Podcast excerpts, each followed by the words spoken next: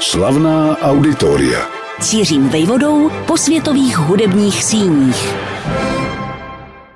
Krize nabízí nové příležitosti, je výzvou k růstu. Čítáme v dobách, kdy se nám nedaří a podobné proklamace většinou vnímáme jako hraběcí rady. Že je na nich ale hodně pravdy.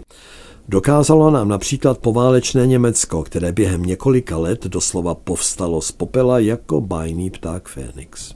A především ve své západní části, masivně podporované zahraničním kapitálem, nastartovalo obdivuhodný hospodářský růst. Jeho součástí se přirozeně jevila potřeba znovu stavět, budovat. Kromě jiných měst to plně platilo i o čtvrtém největším na území Německa. A tím je se svým zhruba 1 milionem obyvatel Kolín nad Rýnem. V posledním údobí druhé světové války podnikli spojenci na město včetně jeho centra devastující nálety. Naštěstí zůstal zachován hlavní zdejší skvost, kolínský dóm. Katedrála, která se bez velké nadsázky stavěla, dostavovala a přestavovala od 10. století až do minulého. Za to bezprostředně kolem ní, tyčící se svými věžemi takřka do 160-metrové výšky, bylo třeba všechno přebudovat od základu. Úsilí bylo zjevně natolik horlivé, že zastáncům rozumného územního plánování se příliš nenaslouchalo. Výsledkem je dnešní vzhled kolínského centra, ve kterém na sebe doslova je namačkáno několik protichůdných prvků. S nedalekou řekou Rýn jistě nikdo nepohne, ani katedrálu, nepříliš od vodního toku vzdáleného, nechtěl a ani nemohl nikdo stěhovat. Že se ale v tomto prostředí bude v úvozovkách dařit i velkému vlakovému a o něco menšímu autobusovému nádraží, to už byl velký zářez do zdejšího prostředí. Jak šel čas, rozlehlé náměstí lidově nazvané Domplatz se alespoň vyčistilo od aut a slouží jako vítaný azyl bruslařů, skateboardistů, pouličních hudebníků či akrobatů a jejich příležitostného publika z řad kolem jdoucích. Ještě příjemněji ale působí blízké, sice menší, o to však útulnější náměstí, které bylo pojmenováno po slavném kolínském rodákovi, držiteli Nobelovy ceny za literaturu, spisovateli Heinrichu Böllovi, ročník 1917. Jeho stavební dominantou se nejprve, řeč je o 70. letech minulého století, stala výtvarná galerie, chcete-li muzeum. Jeho rozsáhlý sál byl ale záhy upraven na filharmonický, neboli koncertní. Zní v něm skladby klasiků typu Johannesa Brahmse či Gustava Mahlera, ale i soudobější kompozice Karlheinze Stockhausena či Steva Reicha.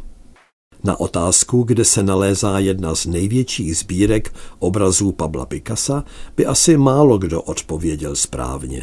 K vidění je v galerii manželů Ludwigových, vybudované uprostřed Kolína nad Rýnem. Pyšní se také nejrozsáhlejší evropskou kolekcí op artu. Zájem manželů Ludwigových se soustředil na 20. století. Paní Irena i její manžel Petr vystudovali dějiny umění, takže oplývali patřičným vzděláním. Samo o sobě by to ovšem k založení úctyhodné galerie v Kolíně nad Rýnem nestačilo. Paní Irena, rozená Monheim, ovšem pocházela z rodu čokoládového krále. Tím byl její dědeček, který založil dynastii úspěšných a movitých výrobců této laskominy. A rodinný klan si, jak už to bývá, mohl ve 3. generaci dopřát investice do umění. Poválečně strohá budova v kombinaci tmavočervených cihel a šedého betonu či skla poskytla významnou část svého prostoru hudbě.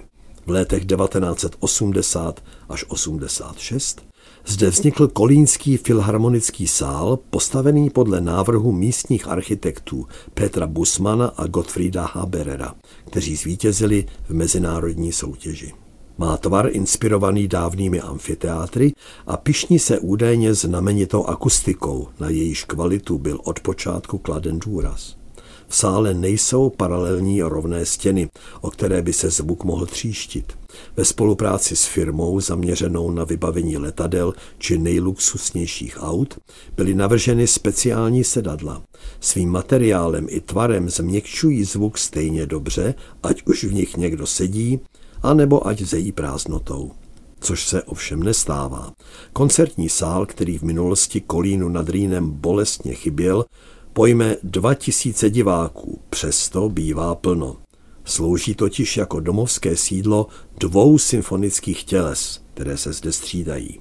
Jedním je Gürzenich Orchester, pojmenovaný podle historické budovy, ve které se, kromě společenských událostí či veletrhů, pěstovala kdysi od poloviny 19. století zdejší klasická hudba.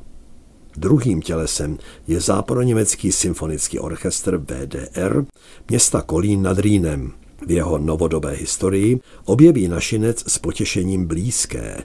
V letech 1970 až 1974 tu dirigoval Zdeněk Mácal a Semjon Bychkov vedl zdejší symfoniky dokonce 13 let, od roku 1997 do roku 2010. Na kontě mají významná ocenění Prix du Disque za kompletní nahrávku symfonii Dmitrije Šostakoviče nebo za provedení opery Daphne od Richarda Strause. Pozoruhodnou kuriozitou koncertní symfonické síně v Kolíně nad Rýnem, která je ovšem zároveň její achilovou patou, je samotné umístění. Nachází se totiž v rámci muzejně hudebního areálu v podzemí a aby toho nebylo dost, nepříliš hluboko pod ní byl proražen tunel metra. Přesněji část městské dráhy, střídavě nadzemní i podzemní a spojující odlehlé kouty metropole. Což o to účinek vagónů metra byl, podobně jako třeba v Praze pod budovou Českého rozhlasu, rafinovaně kompenzován systémem odpružení a odhlučnění. Horší to bylo a je s otřesy doléhajícími na koncertní sál zhora, z povrchu náměstí Heinricha Bölla, na kterém běžně panuje rušný pohyb.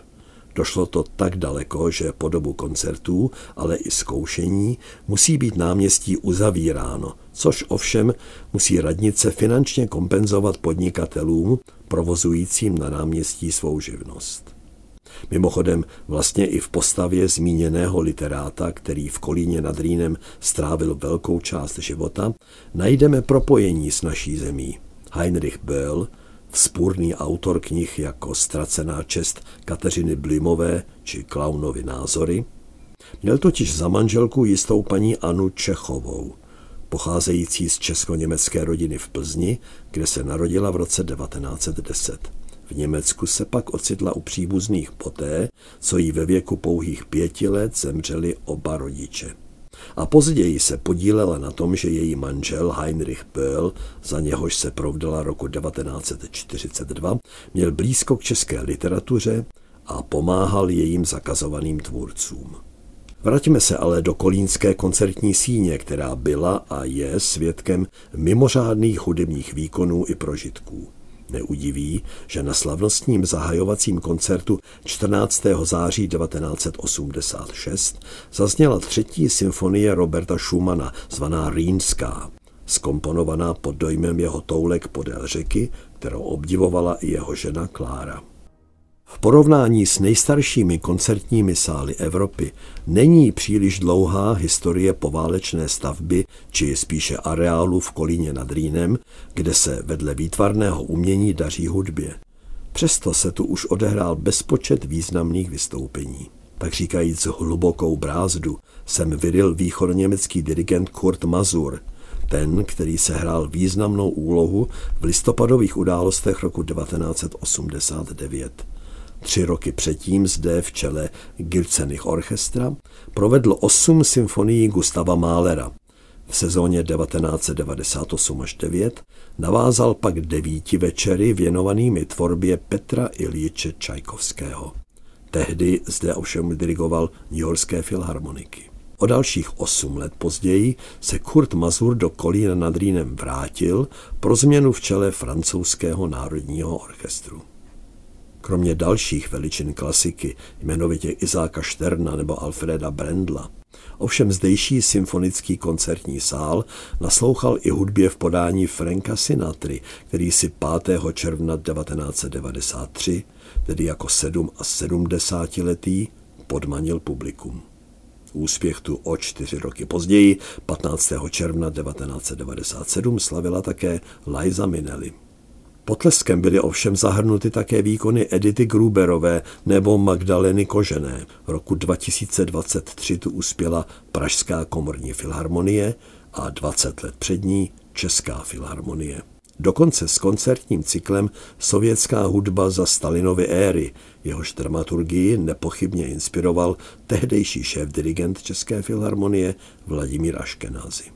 Pro mnohé je více než milionová aglomerace Kolína nad Rýnem příliš hlučná, například Heinrich Böll odtud i se ženou uprchli do vesničky Langenbroich, ve které žilo jen 137 obyvatel.